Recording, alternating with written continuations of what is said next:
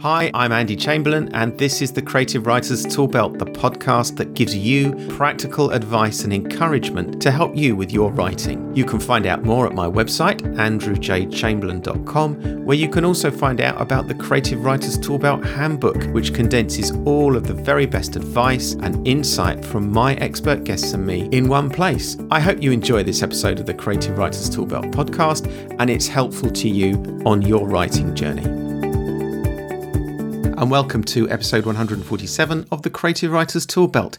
If you've been a writer for any length of time, you'll have discovered that writing is a marathon, not a sprint. And not only that, the writer's experience is punctuated with setbacks and disappointments. It's hard to write, and then it's even harder to get our writing noticed. And it can sometimes seem like other writers have it all together while we don't seem to have got there yet.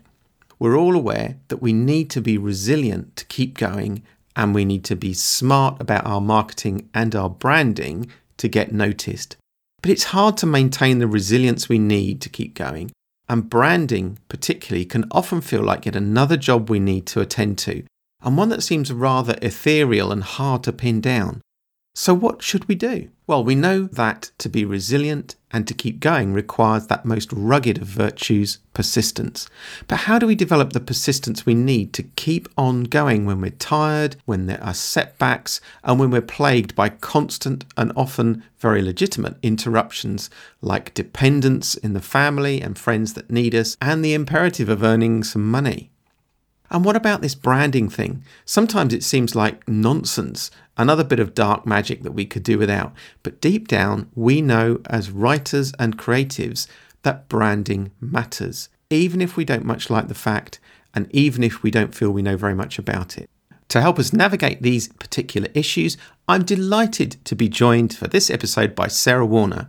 Sarah is a regular guest on the Creative Writers Toolbelt, and you might know her from her Write Now and Girl in Space podcasts. Sarah is a writer and podcaster, and also a creator, producer, and encourager. And those are her words, and I agree with them. In this episode, she addresses the challenge of building perseverance as a writer, and with her marketing background, she also gives us some very practical tips and insights for developing our own brand as a writer and creative. It's always a pleasure to have Sarah as a guest on my show, this occasion was no exception. I learned a lot from our conversation, and I hope you do too. Here it is. Hi, Sarah. Hi, how are you doing? I'm good. I'm good. Thank you. Yes. How are you? Wonderful. Good. Well, thank you so much for joining me again for another episode of the Creative Writers Toolbelt podcast. It's always a delight to have you on my show, and I have a few questions for you. Yes. Um, so, the things I'd like to talk to you about today are perseverance and resilience, and also brand for writers and creatives. And if we get time, I also want to have a quick conversation with you about podcasting and particularly podcasting as a marketing strategy for writers. And I wonder if we could start then with perseverance and resilience and some stuff like that for creative people and specifically for writers it sometimes seems like that, that, that process of creating and presenting our art in whatever form is a constant battle.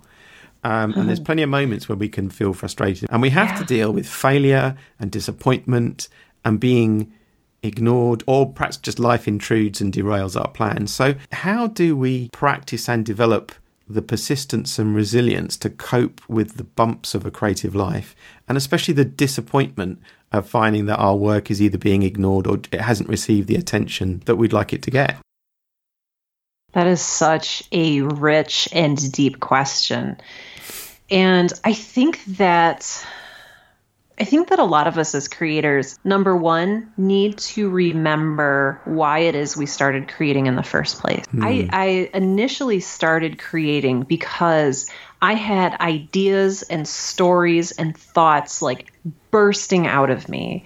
And I needed to create in order to process all of this stuff. I needed to write it down. I needed to talk about it into a microphone. I needed to blog about it. I needed mm. to hmm. do all of these things. I needed to even like sketch them out, doodle them, like create art that way. And I feel like when you're creating for yourself from a place of deep passion, you're at least getting some value out of the work that's helping you grow and grow and become mm. a better creator. Mm. And so I think it's important to remember like my book's not selling, but maybe that's not why I wrote the book in the first place. I wrote the book because I needed to explore this idea. And that book, it's not necessarily the be all end all. Like it feels like it because I put so much work and effort into it and I maybe paid a lot of money to have it published, but it's not everything. That that book is not the top of the mountain. The book is a stepping stone leading up to the top of the mountain. Hmm. This reminds me of something else that you that you've said, you've talked about, I think, and I was going to ask you about because yeah. I know that you've talked about this this the practice of identifying our goals and expectations as creatives. So that kind of why are we really creating this stuff?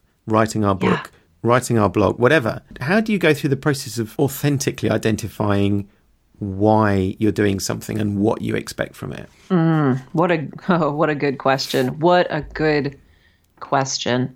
Because it is validating, right? It is validating when people say, Hey, I read your book and I loved it, or I read your book and it made mm. me take action, or I listened to your podcast episode about affirmations and I created my own list of affirmations. Like that just makes me want to like sob and say, Oh my gosh, this meant something to someone.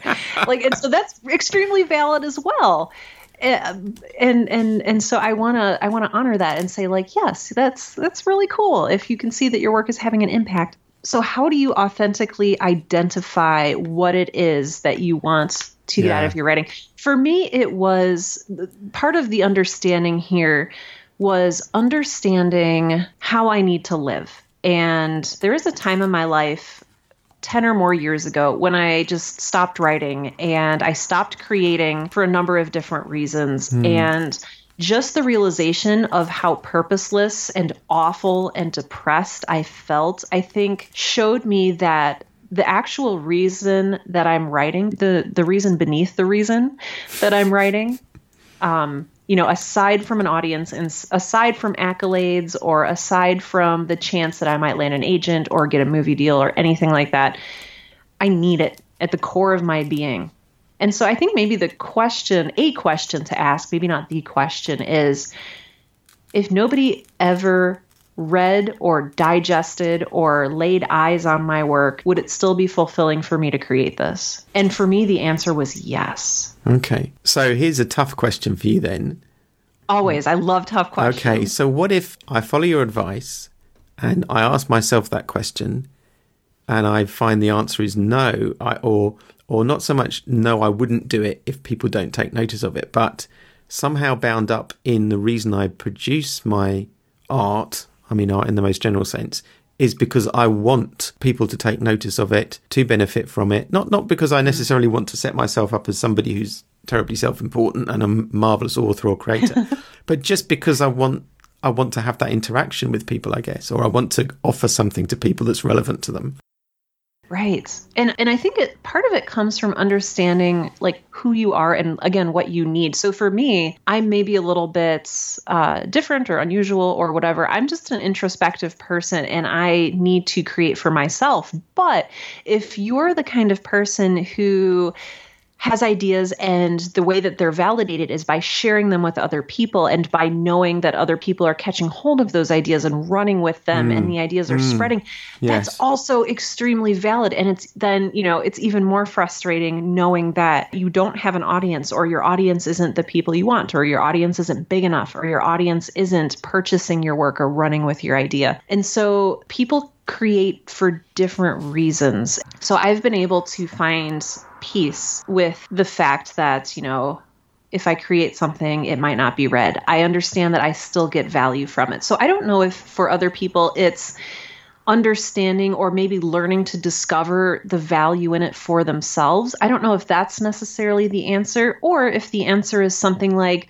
well, then we need to get you figuring out how to build that audience. So there's like, mm. Is it a mm. question of learning to find value in your own work and finding peace that way? Or is it you actually just need to learn how to more effectively build and connect with an audience, and then that will get you to the place where you want to be? So I don't know if it's an either or situation or if no. it's a both and situation. yeah, I don't I don't have like necessarily an answer and I appreciate the complexity of this question mm, and mm. Well, you have given us a couple of things. You've given us a couple of things to think about there which which which is actually which is good. So, I think there's things for people to take away and reflect on. One is around reflecting on the value we get from creating our own work anyway, which is easy for us to forget. Um, yes. And also perhaps stepping back and thinking away from the emotional content of it and thinking rationally and strategically. That sounds a bit grand, but about marketing and brand and you know and the, and and actually getting noticed. Yeah. Um. And and we'll, I mean we'll talk about that again in a moment. But there's the other thing I wanted to ask you about.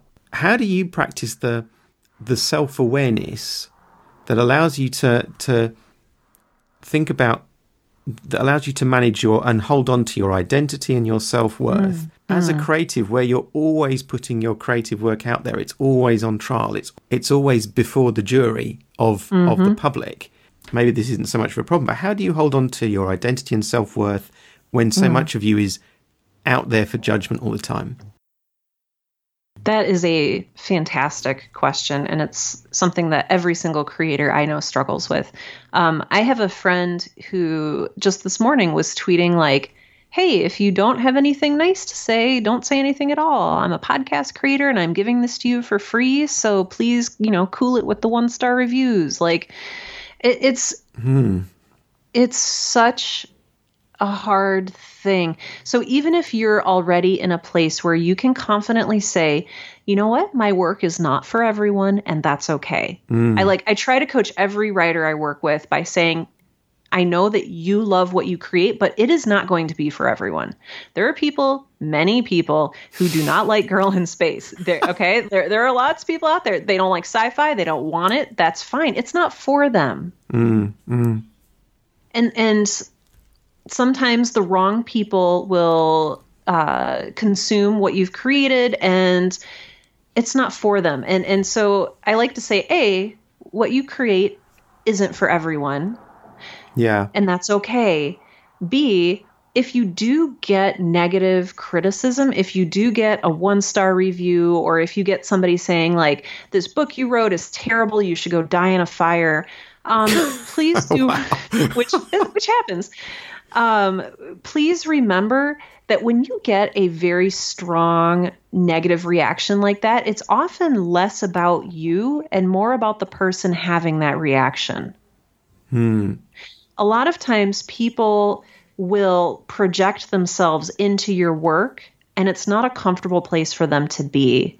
I had um, I, I got a one star review for Girl in Space once, and and it's important to say I dropped this term earlier. Our negativity bias will keep us thinking about those one star reviews more than we think about our five star reviews. Mm. So that's just how yeah, our brains so work because. It's, it's how we learn and grow. It's like don't eat the poisonous plant, so I'm going to pay special attention to the poisonous plant so that I don't eat it. You know, it's it's one of those instincts that stuck with us.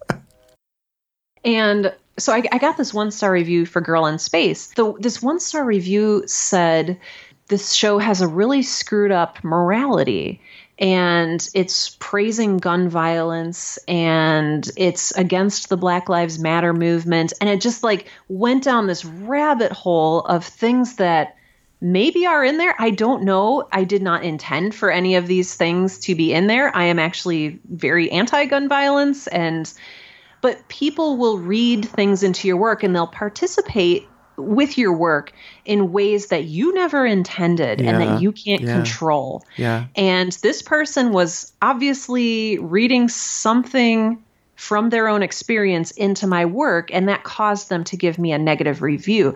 And so that's what a lot of that is.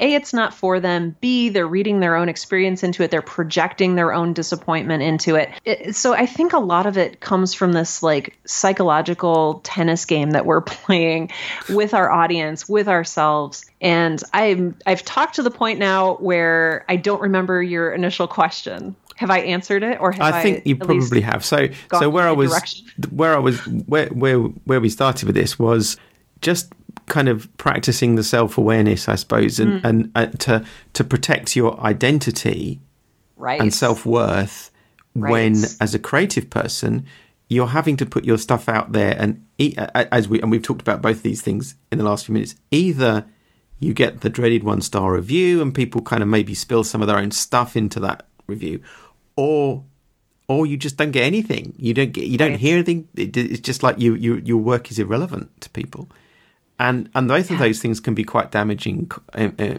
places to be. So yeah. how do you how do you protect your identity and your self worth as a creative? Oh, that's such a good question too. Um, and I'll actually try to answer it this time instead of going down weird tangents. I love what you said last time as well. well, good, good. So we'll keep that too, and then we'll expand upon it here. Yeah. Um, nobody gets a say in who you are. Nobody gets to tell you who you are except yourself. And I know that sometimes we oh, receive. Oh, cool. I like that. Oh, Can you say you. it again? I like that. Yes, absolutely. So nobody gets a say in who we are except ourselves. So if somebody gives you a negative review, if somebody says this is really terrible work, that's fine. They're not defining who you are by saying that. They can't. They can't define who you are. They don't know you. They don't get to say, because you made a podcast I didn't like or because you wrote a book I didn't like, you're a bad person. Nobody gets to do that. You define who you are. You get to figure out who you are often through the creation of these things, which is yes. also important. Yes. I mean, I've learned so much about myself by writing Girl in Space that I've gotten to a point now where I'm okay receiving negative reviews. Like, please don't purposefully leave me one just to test this, but like, I'm secure in who I am and it feels good. It feels good. And and the same thing is true if nobody notices your work. If nobody's noticing your work, it doesn't mean that you're not a person worth noticing. It doesn't mean that you're not relevant. It doesn't mean that you're nobody. You are still a very important person who still has a very important message to share. You maybe just need to brush up a little bit on your marketing. Which we will come to in a moment. Which I like this. This is great. I like it. Yeah, um, no, nobody needs to tell you who you are ever. So, one more question around this kind of stuff, and it's a kind of, it, I think it is related. Uh, you might laugh at this question. How do you oh, recover good. from a period of hard work, and why is resting so hard? You're right, I am laughing. I can tell you from experience that if, uh, if if you don't rest, if you think you're invincible, you're fooling yourself. I uh, I don't know. I keep I don't know if it's hubris or ego or or what it is, but I keep thinking I'm exempt somehow. Like I keep thinking like I'm not like everybody else. I don't need to get 8 hours of sleep or I don't need to take a day off. Like I can't afford to take a day off. I'm self-employed. Ha ha ha. That's garbage. You're you'll it's bad. And and so i can tell you this and this is a lesson that i needed to learn for myself. And maybe you're like that too if you're listening or maybe andy you're even like this too is i needed to learn it for myself. I needed to feel what burnout felt like. I needed to feel what it did to my body for me to actually realize oh you know they're not just pulling my leg or trying to trick me into creating less by telling me to rest. Like my body is actually like in a like I got the flu because my immune system crashed because I overworked myself. Like and so resting for a writer is important.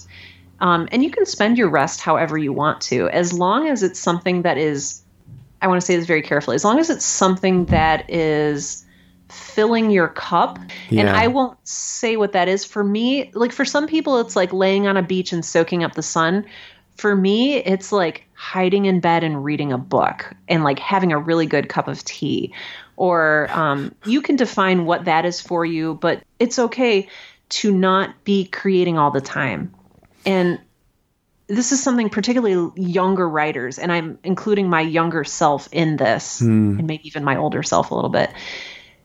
There's this like mad rush to create everything we possibly can against this perceived ticking clock. Like, oh, you know, I, oh, I, didn't make full use of my time today. I didn't write for eight hours straight. You know, I'm not worthy of being called a writer because I didn't do this. I hear that a lot. And I used to think that too, but it's not true. Resting is actually a part of creation. Resting is a part of writing. Writing isn't just 100% sitting down with a pen or a pencil or a computer and like producing words. It's not just churning out words. Writing is going for walks. Writing is reading other books. Writing is watching a movie. Writing is thinking. Writing is sleeping. Everything is writing. I don't know if that makes sense. It's sort of like a circle of life kind of thing. I suppose if you if you look at nature, just about everything in nature, in the way the natural world works, is a kind of you know the seasons come and they go, things grow and then they stop growing. There's there's cycles of things. There's rest. There's it it it feels like that is the pattern of life. Is I suppose Yeah. is that we do a thing and then we stop. If I'm a plant, I grow a bit and then I stop, or whatever. Yes. I don't know. It, it that Or you have your flowering season, right? yeah, exactly. Yeah, yeah, and and we have to learn it the hard way. I think. I think Yeah. we just do. I don't know. I what can you do with this? I did. And Yeah. also, just the industrialization of so many things has changed our mindset.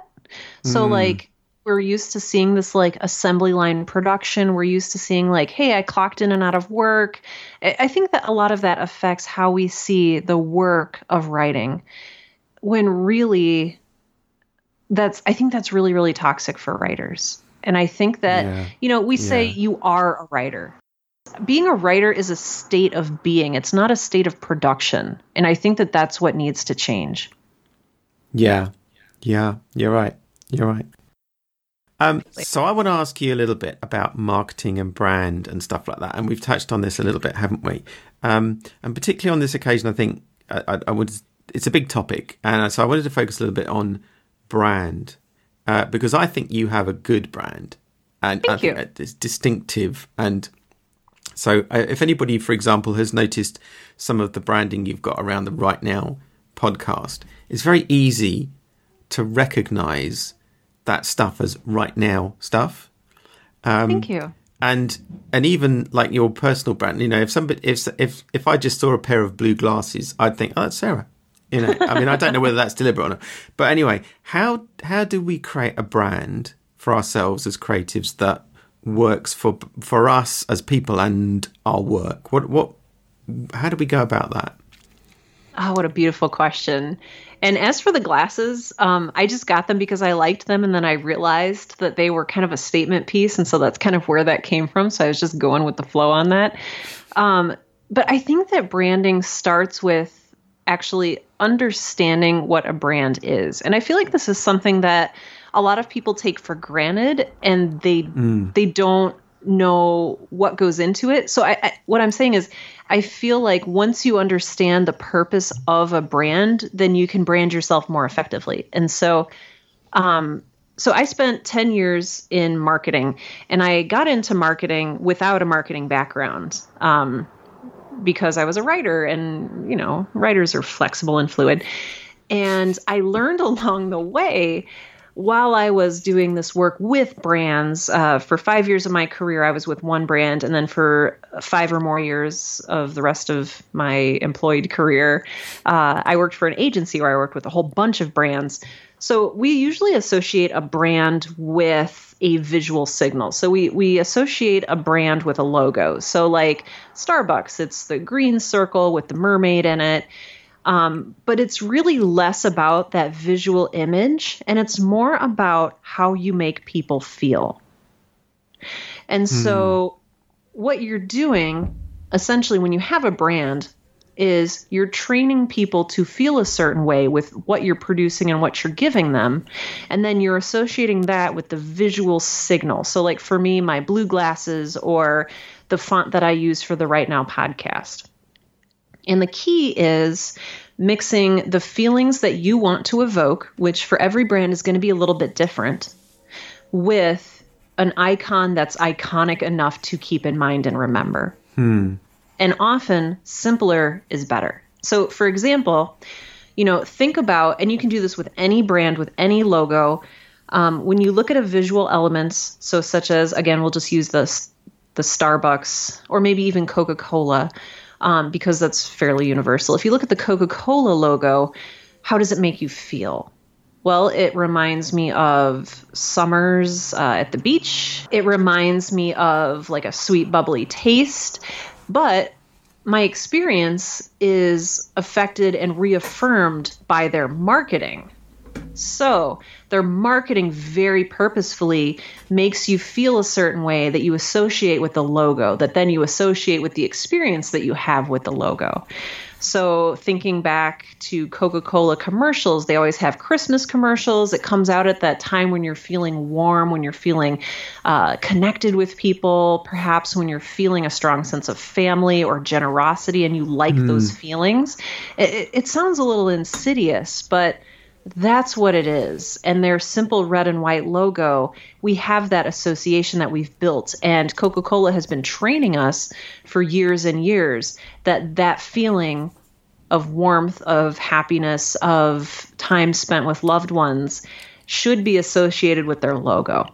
Hmm. So, to a lesser degree, what I've done with write now is I have one of the questions when I ask in branding is how do you want to make people feel? How do you want people to feel? And it can be a number of things. So, say Coca Cola wants us to feel like happy and festive and refreshed, and like we have a family we can rely on. We can feel comfort. Starbucks wants to, wants to make us feel uh, caffeinated. They want us to feel alive. they want us to feel smart, which is why they have a literary character as the name of their brand.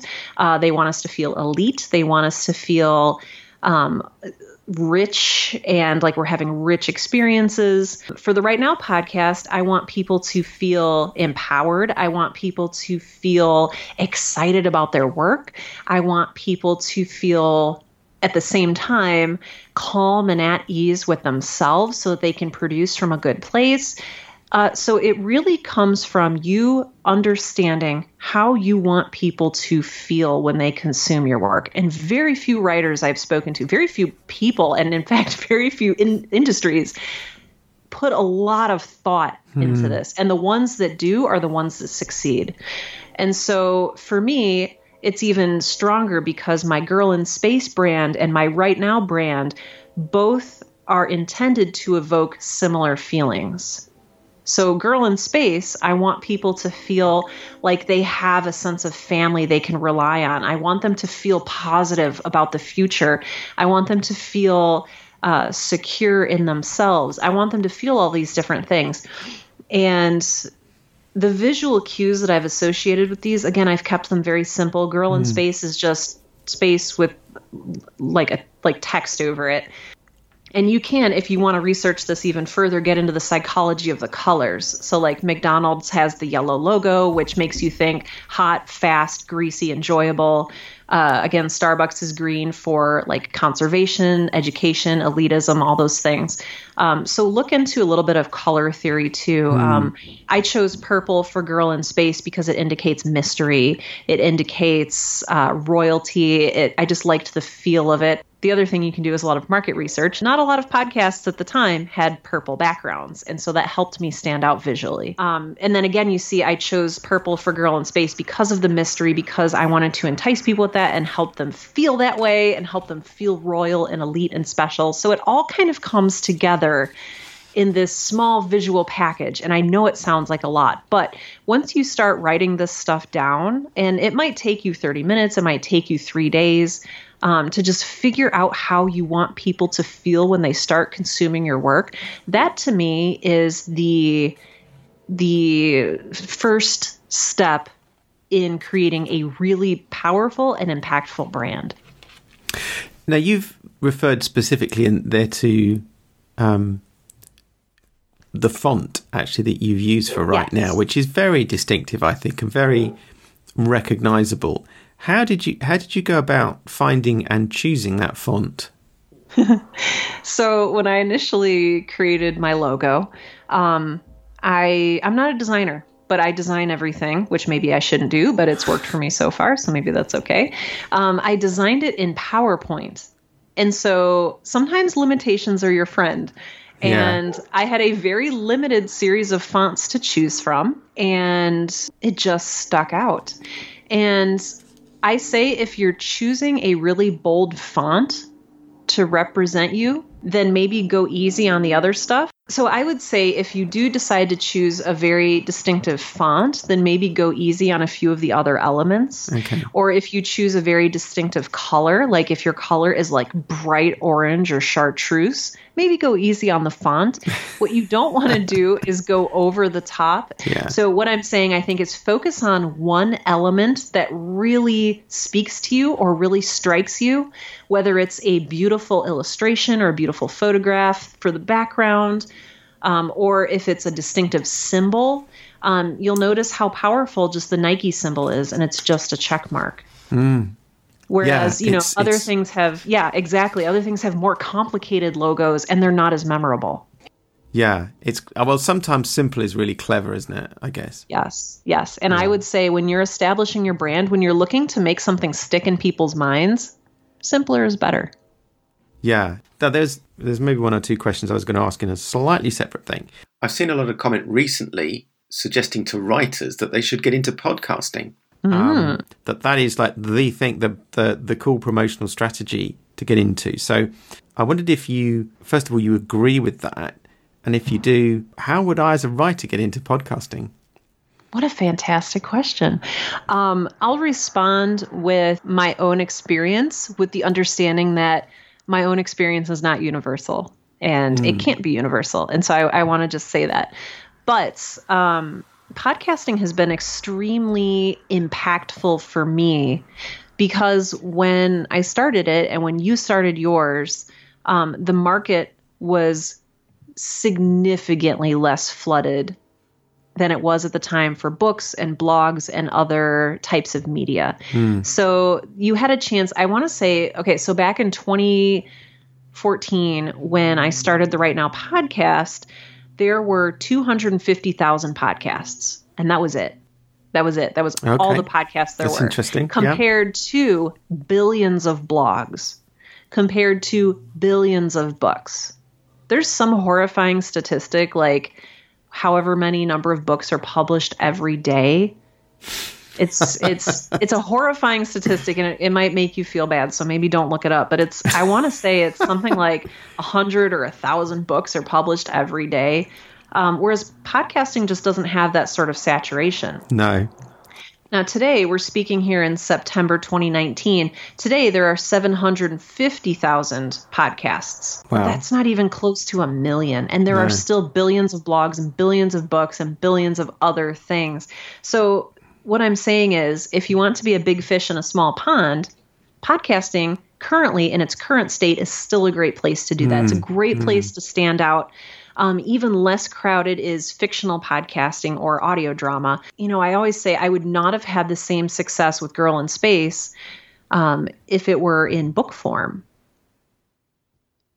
No, well, based on on the stati- statistics that you've just told us, I kind of I kind of believe that, and also I suppose Girl in Space, if if you want to, or any other audio drama, if you want to engage with it, you kind of maybe it's a bit easier than if it's in book form. Mm-hmm. I don't know. Maybe it's it's I don't know whether it's in terms of just the kind of mental mental effort required whether listening to something is easier than mm. reading something. I suspect it probably is. So I might be now thinking as as a as a aspire as a writer and as an aspiring podcaster. Cool, I could run a podcast. Yeah. What could you know? What could possibly go wrong? Let's just. um, but maybe the sensible bit in my brain's going. Actually, it's not so much that something could, could, could go wrong, but there could be challenges and there could be costs, and I I need to prepare and plan for this. So. Yes. In summary, what are the really big things that I would need to think about if I was going to run a podcast? Oh, absolutely. Um, so, first and foremost, I would think about the time commitment. And there's ways around it, but it is a I want to say it's a larger time commitment than, say, blogging. So, for each 30 minute episode of the Write Now podcast, and Andy, I don't know if this is any different for you. For me, each 30 minute episode of Write Now takes between probably 8 and 15 hours to completely produce from the beginning to the end. And that includes outlining kind of what I want to say. Um, I don't necessarily, I don't ever script the show, but I do have a little bullet points of like, oh, yeah, I should talk about this. Um, so planning for that, getting out your equipment, doing the recording, um, redoing the recording when you realize your mic wasn't on the first time, um, making sure that you edit it so that it's listenable, um, and then doing marketing for it. So creating a graphic, uploading it to your host, um, yeah. all of that stuff. It, it, usually takes probably it's probably less now. I made that. Uh, that assessment, you know, a few years ago. So maybe it's like six hours for me to create a 30 minute episode. For a 30 minute episode of Girl in Space, it takes me hundreds of hours. Now, granted, this is because I do everything myself. If you're outsourcing some things, it might, you know, obviously decrease the time that you're spending on it. But from writing the drafts of the scripts to talking to my uh, to my actors, to directing my actors, to doing my own recording, to putting in the music, to finding and putting in sound effects and doing the sound design, uh, all the way up to marketing it and all of that good stuff. Um, so it so it is a large time commitment and it will always be a longer time commitment than you think it will um, my husband is working on his own audio drama podcast right now and he's writing episode seven and he's like i thought i would be done writing this whole series by now and i was like oh, it always takes a lot longer than you think it will yeah. um, so I want you to be aware of the time commitment. This is a reason that a lot of podcasts do what's called pod fading, which is they sort of slowly stop producing episodes and they sort of fade out of existence. And I don't want that to happen to you. Mm. Um, some ways that you can prevent that are by understanding the time commitment going in, by preparing yourself for future episodes. So I usually, for the Write Now podcast, I keep a running list of about 50 topics in a spreadsheet. And every time I use one up, I replenish it so that I always have this list of topics to choose from. Um, so that's just one little way that you can do that. Cool. Um, yeah. You can also do batch recording, which is all right, I'm going to just record three episodes back to back, and that'll take care of three weeks of my podcast. I don't batch because I sort of just have bullet points and I make it up as I go, and that's kind of exhausting. um, but I do know other people who batch their podcast, and that works for them. Um, and let's see, the other thing you should be aware of is the monetary cost. So I'm only aware of these in US dollars, but um, for me, I already had a laptop. So that was uh, a financial commitment I didn't have to make specially for the podcast. Um, and I use Audacity to record and edit, which is a free program, which you can use, you know, for free. You can download it, it's open source. Um, I did purchase a microphone. So I use a Blue Yeti. Um, and I have a little windscreen, that little foam hat that sits on top of the mic. And it's a USB microphone, so I didn't have to buy a mixer or any cords for it or a stand. Like it you just pop it up and it plugs into your computer and like that's all you do and i think it was about $120 and i don't know what the conversion is for any other place um, but you can find it on amazon and find out um, and then something to use for sound treatment um, i use a bunch of towels that i have around the house other people purchase audio foam other people rent a studio. So it's kind of up to you with how you want to do sound treatment. Uh, just know that it can be done cheaply and easily. Hmm. Can you, for those of us who don't, who might be now thinking sound treatment, huh? Can you can you tell us a little bit about what you what what literally physically you mean by sound treatment? Yeah. So um, I don't rent a studio, so I do everything myself. And so basically, if you ever have a flat surface, any flat surface and any 90 degree angle is going to create an echo. It's going to create a bad sound quality that is unpleasant to listen to. Hmm. So if you've ever heard a, a, a podcast on like NPR or BBC or anything like that, you'll notice they all have a very rich close up tone because mm. they're speaking very closely into their. What did they use? I knew at one point. I don't remember now. It's whatever. They have very nice four hundred dollars really microphones. super expensive yeah, microphones, yeah. probably. But the secret to that is not the microphone. It's the sound design. It's the sound treatment. It's the foam that the walls are padded with. It's the cloth around them. And so, yeah, um, yeah. you can use an affordable microphone like I'm using and I use for all of my shows um, by making sure that you're diminishing hard surfaces and 90 degree angles. So, yeah, basically diminishing those hard, flat surfaces okay. and getting rid of sharp angles is your friend. So, maybe I'm a writer and I quite like this idea of podcasting, but I feel like I need some proper training.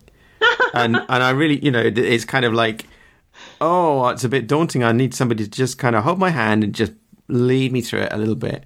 What could you do to help them? Well, since you ask, because you're so wonderful, um, I do offer a podcasting course to people who have uh, are in any phase of podcasting. So, whether you are just thinking about it, or even if you already have a podcast, um, I offer a course called Podcast Now uh, that will help walk you through everything you need to create not just a podcast, but a successful podcast. Um, a little bit earlier, you heard me talking about what it means to have a strong brand. That's one of the modules in my course. Um, and I go through. There's 52 modules. There's 52 lessons in my course, um, so it's wow. quite robust. Yeah. Uh, one of those is on branding. Uh, there's other ones about like what kind of equipment do I need and why does that matter. Um, there's things on understanding your audience, understanding who you're talking to, so that you can craft the show for the people it's for.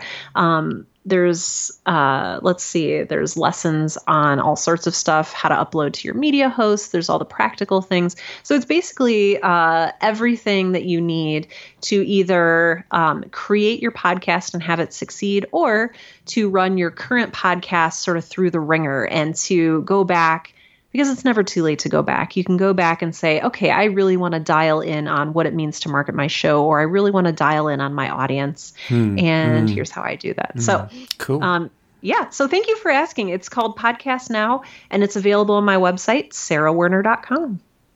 So yeah, could you can you just spell out your website for us, just in case people don't Happily. quite get your name right? I will happily do that. Uh, that is sarahwerner.com. That's S A R A H W E R N E R.com. And all you need to do is click on Podcast Now course. Cool. Well, I've done my questions. Sarah, as ever, an awesome conversation with you.